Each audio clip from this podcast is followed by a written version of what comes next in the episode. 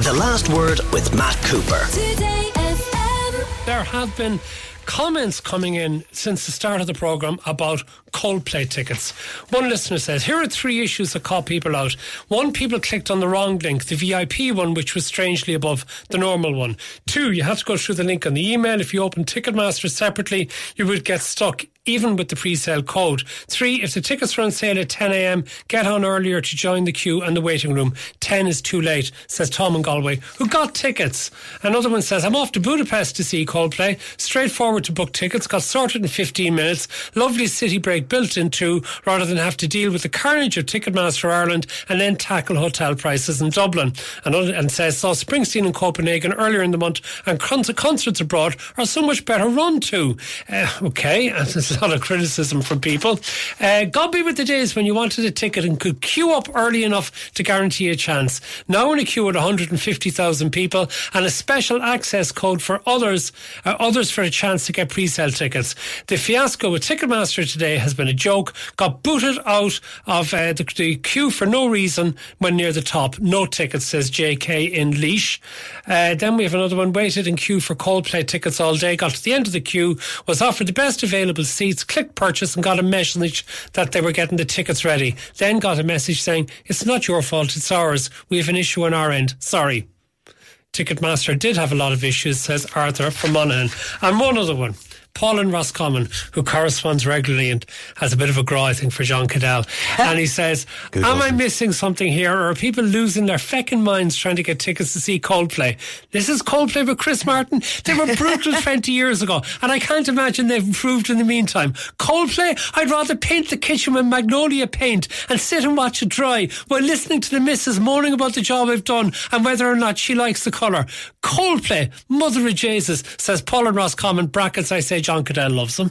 Well, firstly, if you're going to be painting your kitchen any colour, it should be yellow, surely. Oh, very good.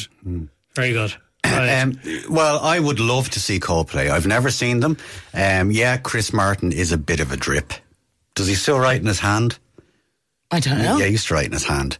Um, yeah, he's a bit hand wringing, but uh, I think maybe they, he's trying to hand wringing is to try and get the writing off. Maybe. I think they have loads of bangers. They are a brilliant live band. I've never seen them and I would love to see them. But more importantly than any of this and the Ticketmaster problem is where has all this demand come from?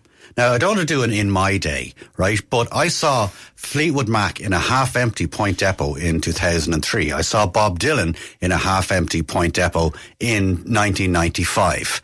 Uh, I got tickets for U2's Pop tour by being on the phone and ho- on hold for 20 minutes in 1997. I don't know where all the money is coming from to buy these. Well, you're going to love this one. Yeah. Here, here's a text from a listener says, Why are people complaining about the Coldplay tickets?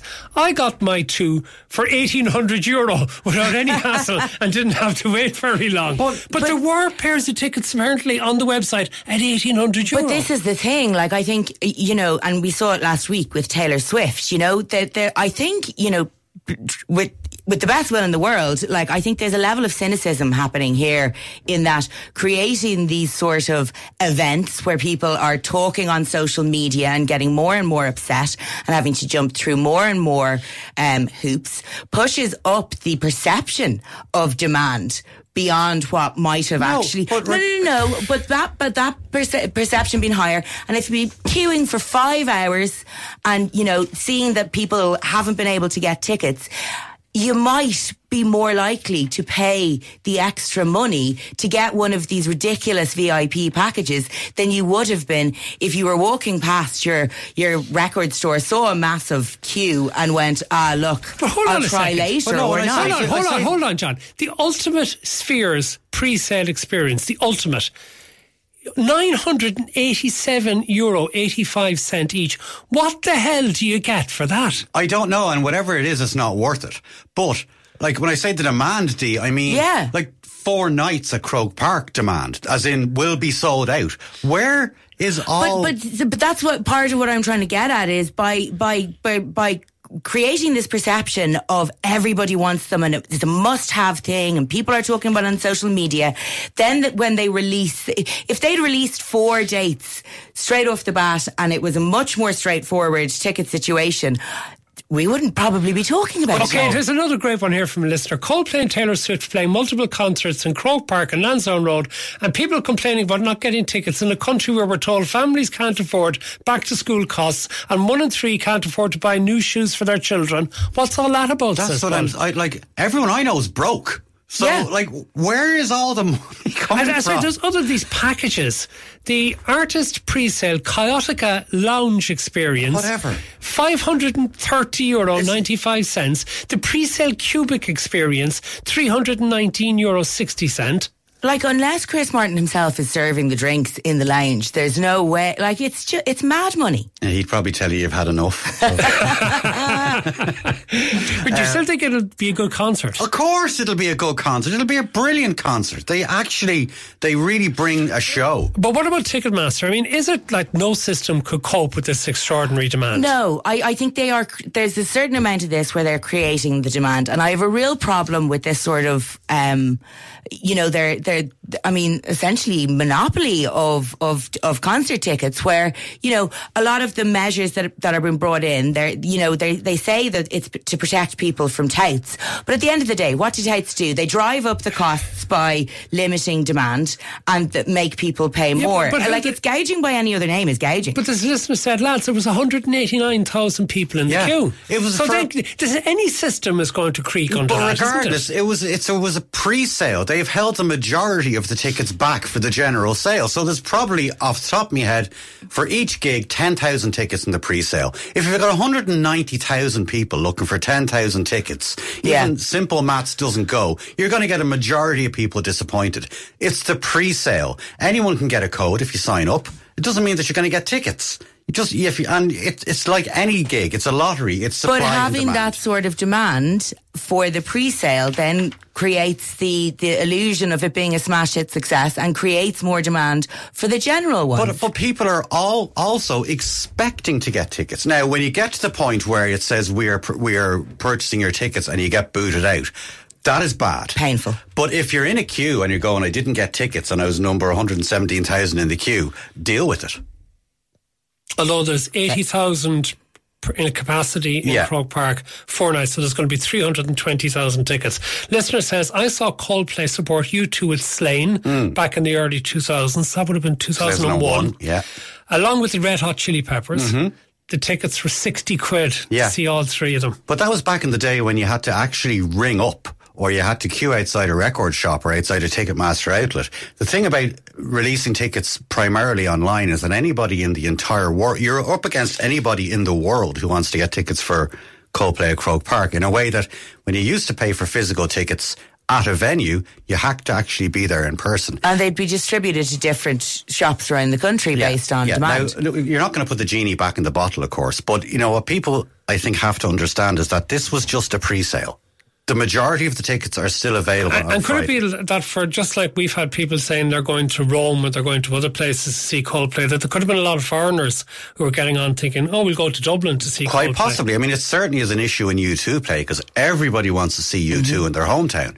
But I mean, Coldplay, four nights in Croke Park, I would not have foreseen that. Okay, listener says the demand has come from the feedback of the 2017 concert. Yeah. It was the best concert I was ever at and eclipsed Michael Jackson. The tickets were an absolute disgrace today. I paid for this ticket in 2017 and there's a copy of the ticket which was at a price in total of 116 euro. Mm. I'm looking at it. Uh, but I can't justify paying the extortionate prices today. The world has gone mad, says Ronan in Galway.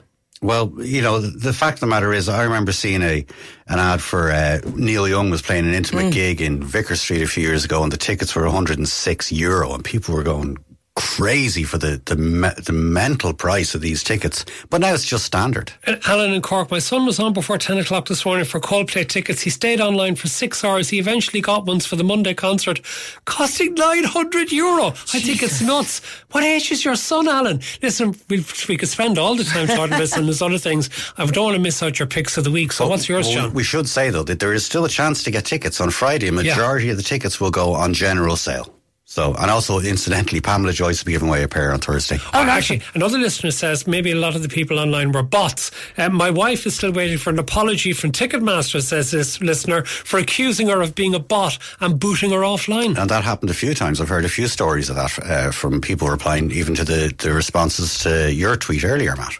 So, Okay. yeah. But look, you know. I mean, I thought that was the whole point of pre-registration. You, like that you didn't have to, when you were under pressure, fill in some sort of thing to prove you're not a robot. Well, yeah, yeah. But look, I mean, any as as Matt said, any system is going to crash with that sort of demand. You know. Okay, so. listen, give us your pick of the week. Uh, my pick of the week is um, the second best member out of Fleetwood Mac, uh, Stevie Nicks. Her uh, label are releasing. Unbelievable. Sorry, Unbelievable, third, John. sorry, third best. And Christina Mc- outside, you said to me, "You really annoyed I picked Stevie Nicks." Yeah. yeah, I was, and now you've just done that to her. Anyway. Well, you know he's in love with I know, I know. It's tragic. Anyway, Absolutely. so uh, the third best member of Fleetwood Mac has, is releasing a box set of all of her uh, solo material, and the kicker on this is that there's two CDs of. Uh, Previously difficult to find recordings, including a version of her good friend Tom Petty's Free Falling, which I was going to pick until I decided when it comes to Stevie Nicks' song, you really have to pick Edge of 17.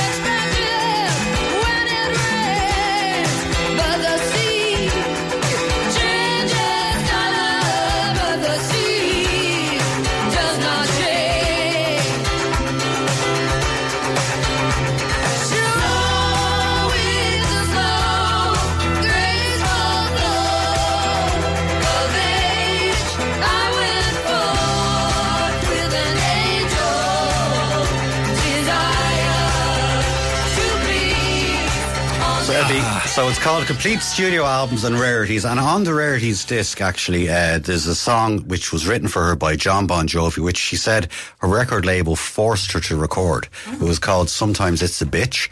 And she actually cried when she was told she had to record it. And out of interest, which of Lindsey Buckingham's um, solo efforts would you class as being better than Edge of Seventeen? Uh, probably Countdown Better. from 1992. Yeah. Yeah. Okay. Yeah. Right. But I mean, I'm talking the whole oeuvre now. I'm Right. saying Lindsey Right. Buckingham is. Uh, we won't get into We this won't. again. No, we won't get into Yeah. Give us Um, your pick of the week, please. My pick of the week this week is uh, Grace Carter.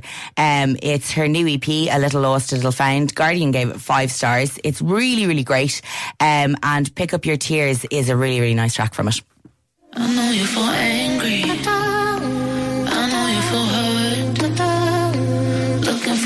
Yourself and somebody else with nothing in return. Calls never come back.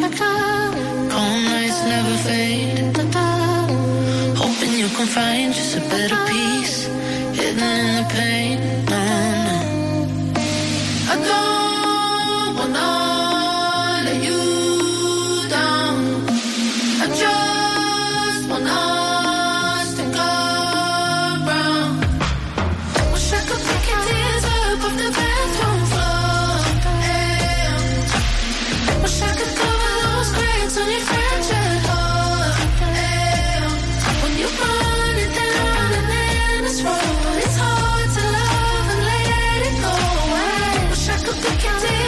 Stuff there from Yeah, Grace really Carter. I've only got a minute left, so tell me about Anthony Benedetto. Tony Bennett, yeah, died at the age of 96. We knew he'd been ill for a while with Alzheimer's. Uh, he finally succumbed, and now God has the greatest lounge singer uh, in, in the bar in heaven. That's Mm. What a sure. guy. Yeah, yeah. Uh, Why? What was it about him? What was it about his ability? well, he, his You're longevity for greater a than start. Frank Sinatra, are you? Well, uh, Frank wasn't just really swing and lounge, though. Frank was was, a And lot- he was lot a, more. I mean, he was a big Sinatra not sort of- fan himself, so he would, he probably would pass that mantle You're not going to solve But this in he- a minute. He managed to keep that, that interest in You that. solved the Fleetwood Mac conundrum in 30 well, seconds. That's not- you Just shut it down. That's not even an argument. And we know you love an argument, but we don't have time for more of them. John Caddell and Dee Reddy, thank you very much for being with us. The Last Word with Matt Cooper. Weekdays from 4.30. Today